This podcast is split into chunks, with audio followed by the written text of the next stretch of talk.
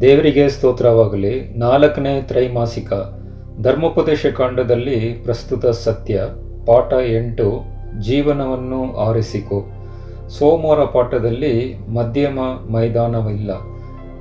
ಪ್ರಿಯರೇ, ಈ ಒಂದು ಧರ್ಮೋಪದೇಶ ಕಾಂಡ ಪುಸ್ತಕವನ್ನು ಈಗಾಗಲೇ ನಾವು ಏಳು ಪಾಠಗಳನ್ನು ನಾವು ಧ್ಯಾನ ಮಾಡಿ ಅನೇಕ ಒಂದು ಪಾಠಗಳನ್ನು ಕಲಿತು ಮತ್ತು ಈ ಇವತ್ತಿನ ಒಂದು ಪಾಠದಲ್ಲಿ ಇನ್ನು ಹೆಚ್ಚಿನ ಮಾಹಿತಿಗಳನ್ನು ನಾವು ಕಲಿಯಕ್ಕೆ ಹೋಗ್ತಾ ಇದ್ದೀವಿ. ವಿಶೇಷವಾಗಿ ಈ ಮಧ್ಯಮ ಮೈದಾನವಿಲ್ಲ ಎಂಬ ಒಂದು ಪಾಠದಲ್ಲಿ ನಮಗೆ ದೇವರು ಕೊಡುವ ಆಲೋಚನೆಗಳು ಏನಂತ ಹೇಳಿದ್ರೆ ನಮಗೆ ಆದಿಕಾಂಡದಿಂದಲೂ ನಮಗೆ ಒಂದು ಆಯ್ಕೆಗಳನ್ನು ನಾವು ಒಳ್ಳೆ ಆಯ್ಕೆಗಳನ್ನು ನಾವು ನೀಡುವಾಗ ಅದು ಒಳ್ಳೆಯದು ನಾವು ಆಯ್ಕೆ ಮಾಡಬೇಕು ಎಂಬ ಒಂದು ವಿಷಯಗಳನ್ನು ದೇವರು ಇಲ್ಲಿ ಹೇಳುವುದನ್ನು ಸಹ ನೋಡಬಹುದು ಪ್ರಿಯರಿ.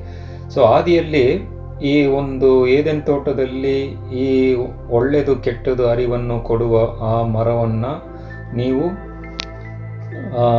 ತಿನ್ನಬಾರದು ಎಂಬ ಒಂದು ವಿಷಯವಾಗಿ ಹೇಳುವಾಗ ಒಂದು ಮರ ಹಣ್ಣನ್ನು ಜೀವ ಕೊಡುವ ಒಂದು ಹಣ್ಣನ್ನು ನೀವು ತಿನ್ನಬಹುದು ಎಂಬ ಒಂದು ಹೇಳುವಾಗ ಎರಡು ಆಯ್ಕೆಗಳನ್ನು ದೇವರು ಕೊಡುವುದನ್ನು ಸಹ ನೋಡಬಹುದು ಪ್ರಿಯರಿ.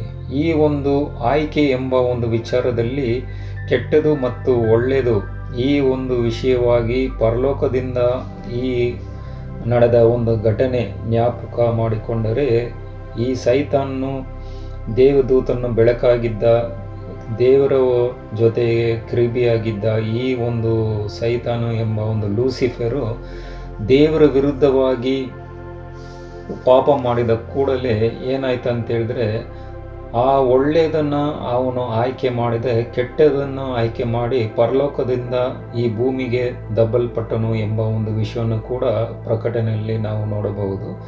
ಈ ಒಂದು ವಿಚಾರವಾಗಿ ಏದೆನ್ ತೋಟದಲ್ಲಿ ದೇವರು ಪ್ರೀತಿಯಿಂದ ನಮಗೆ ಸ್ವಾತಂತ್ರ್ಯವನ್ನು ಕೊಟ್ಟು, ಆಯ್ಕೆಗಳನ್ನು ಕೊಟ್ಟು ಒಳ್ಳೆಯದನ್ನು ಮತ್ತು ಆಶೀರ್ವಾದಗಳನ್ನು ಸ್ವೀಕಾರ ಮಾಡು ಎಂಬ ಒಂದು ಪ್ರೀತಿಯಿಂದ ಕರೆ ಕೊಡುವುದನ್ನು ಸಹ ನೋಡಬಹುದು ಪ್ರಿಯರೇ.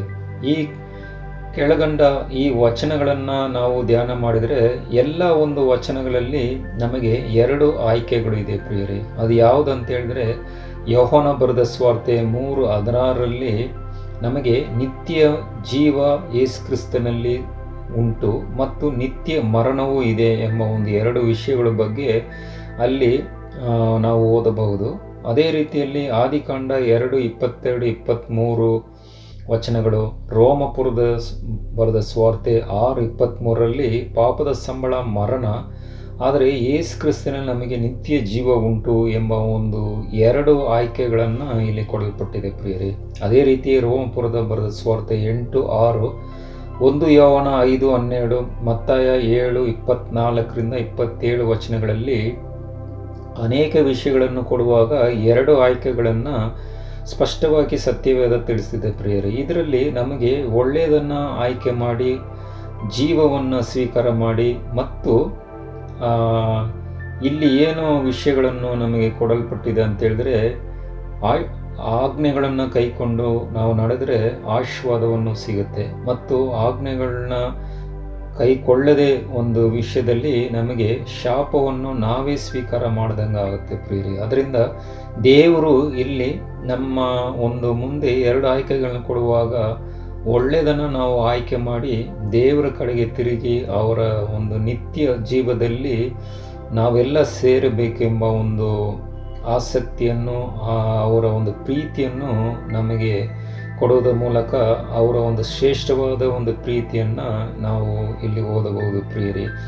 ಈ ಒಂದು ಪಾಪದ ಒಂದು ವಿಷಯವಾಗ ನಾವು ನೋಡುವುದಾದರೆ, ಮೊದಲು ಸೈತಾನ ದುಷ್ಟತೆ ಮತ್ತು ಅವಿದ್ಯತೆ ಮತ್ತು ಅನೇಕ ಕಾರ್ಯಗಳನ್ನು ನಾವು ಮಾಡದ ಒಂದು ಸ್ಥಿತಿಯಲ್ಲಿ ಅವನ ಒಂದು ಹಿಂಬಾಲಿಸುವಾಗ ಈ ಕಾರ್ಯಗಳು ನಮ್ಮಲ್ಲಿ ಬರುವಾಗ ಅದು ಏನಾಗುತ್ತೆ ಅಂತ ಹೇಳಿದ್ರೆ ಪ್ರತಿಯೊಬ್ಬರಿಗೂ ನಿತ್ಯ ಒಂದು ಮರಣವನ್ನು ಕೊಡುವ ಒಂದು ತೀರ್ಪನ್ನು ಕೊನೆಯ ಕಾಲದಲ್ಲಿ ತೀರ್ಪು ಒಂದು ಯೇಸು ಕ್ರಿಸ್ತನ ತೀರ್ಪು ಕೊಡುವಾಗ ಆ ಒಂದು ವಿಷಯದಲ್ಲಿ ಕೊಡುವ ಒಂದು ನಿತ್ಯ ಮರಣವನ್ನು ಸ್ವೀಕಾರ ಮಾಡುವ ಒಂದು ಸ್ಥಿತಿಗೆ ನಾವು ತಳ್ಳಲ್ಪಡ್ತೀವಿ ಪ್ರಿಯರೇ. ಆದರೆ ನಿತ್ಯ ಜೀವ ಅಂದರೆ ನಿತ್ಯ ಜೀವ, ದೇವರು ಆದಿಯಲ್ಲೇ ಅಂದರೆ ಲೋಕದ ಸೃಷ್ಟಿ ಮುಂದಲೇ ಮೊದಲೇ ನಮಗೆ ಯೋಚನೆಯನ್ನು ಕೊಟ್ಟು ಆ ಒಂದು ನಾವು ಹುಟ್ಟಕ್ಕೆ ಮುಂಚೆನೆ ಅಥವಾ ಪಾಪದ ಒಂದು ಸ್ಥಿತಿಯಲ್ಲಿ ಇರುವಾಗನೇ ದೇವರು ಕೃಪೆಯಿಂದ ಆ ನೀತಿಯ ಜೀವವನ್ನು ನಮಗೆ ಕೊಡುವುದರ ಮೂಲಕ ಅವರ ಒಂದು ಪ್ರೀತಿ ಶ್ರೇಷ್ಠವಾದುದು ಪ್ರಿಯರೇ. ಅದರಿಂದ ಆ ಒಳ್ಳೆಯದನ್ನು, ಆಶೀರ್ವಾದವನ್ನು, ಆಜ್ಞೆಗಳನ್ನು ನಾವು ಆಯ್ಕೆ ಮಾಡಿ, ವಿಶೇಷವಾಗಿ ಆಯ್ಕೆ ಮಾಡದ ಪಸ್ತ, ಪಕ್ಷದಲ್ಲಿ ಆ ಒಂದು ಅವಿದಿತರಾಗಿ ಆಜ್ಞೆಗಳು ಕೈಕೊಳ್ಳದ ವಿಷಯದಲ್ಲಿ ಏನಾಗುತ್ತೆ ಅಂತ ಹೇಳಿದ್ರೆ ನಿತ್ಯ ನಾಶವೆಂಬ ಒಂದು ಶಿಕ್ಷೆಯನ್ನು ನಾವು ಹೊಂದುತ್ತೀವಿ ಎಂಬ ಒಂದು ವಾಕ್ಯಗಳನ್ನು ಎರಡು ತೆಸಲೋನಿಕೆ ಅವರಿಗೆ ಬರೆದ ಸ್ವಾರ್ಥೆ ಒಂದು ಒಂಬತ್ತರಲ್ಲಿ ಪೌಲನು ಬರೆದ ಒಂದು ವಿಷಯಗಳನ್ನು ನಾವು ನೋಡಬಹುದು ಪ್ರೇರಿ ಯಾವ ಅದೃಷ್ಟ ನಮ್ಮದಾಗುವುದು? ಆ ಉತ್ತರವು ಅಂತಿಮವಾಗಿ ನಮ್ಮ ಮೇಲೆ ಬಿಟ್ಟಿದೆ. ಜೀವ ಅಥವಾ ಮರಣ ಆಯ್ಕೆಯನ್ನು ನಮ್ಮ ಮುಂದೆ ಬಿಟ್ಟಿದೆ. ಯಾಕಂತ ಹೇಳಿದ್ರೆ ದೇವರು ಜೀವ ಮತ್ತು ಮರಣವನ್ನು ಕೊಡುವುದರ ಮೂಲಕ ನಾವು ಜೀವನವನ್ನು ಆರಿಸಬೇಕು ಎಂಬ ಒಂದು ದೇವರು ಇಷ್ಟಪಡುವುದನ್ನು ಸಹ ನೋಡಬಹುದು ಪ್ರಿಯರೇ. ನಿತ್ಯ ಜೀವ ಅಥವಾ ನಿತ್ಯ ಮರಣದ ಹಿನ್ನೆಲೆಯಲ್ಲಿ ಏಕೆ ಸತ್ಯದಲ್ಲಿ ಕಂಡುಬರುವ ಸತ್ಯ ಅಂದರೆ ನರಕವು ಜನರು ನಿರಂತರವಾಗಿ ಬೆಂಕಿಯಲ್ಲಿ ಉರಿಯುವ ಮತ್ತು ಚಿತ್ರಹಿಂಸೆ ಪಡುವ ಸ್ಥಳವಲ್ಲವೆಂಬುದು ಸಂಸತ್ವನ ನೀಡುವ ಒಂದು ಸತ್ಯ. ಕಳೆದು ಹೋದರ ಗತಿಯನ್ನು ಹಿಂಸೆಯಲ್ಲಿ ಶಾಶ್ವತವಾಗಿ ಆ ಒಂದು ಬೆಂಕಿಯಲ್ಲಿ ಉರಿಯುವ ಒಂದು ಸ್ಥಿತಿಯಲ್ಲಿ ನೋಡುವಾಗ ದೇವರ ಯಾವ ಗುಣವನ್ನು ಹೇಳುವುದಾಗಿದೆ ಪ್ರಿಯರೇ.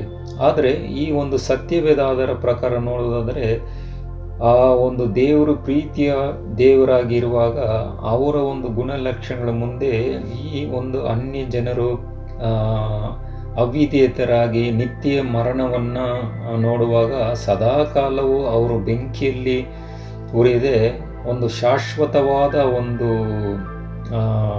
ಜೀವ ನಮಗೆ ಸಿಗುತ್ತೆ ಹೊರತು ಆ ಬೆಂಕಿಯಲ್ಲಿ ಅವಿದೇತರಾಗಿರುವ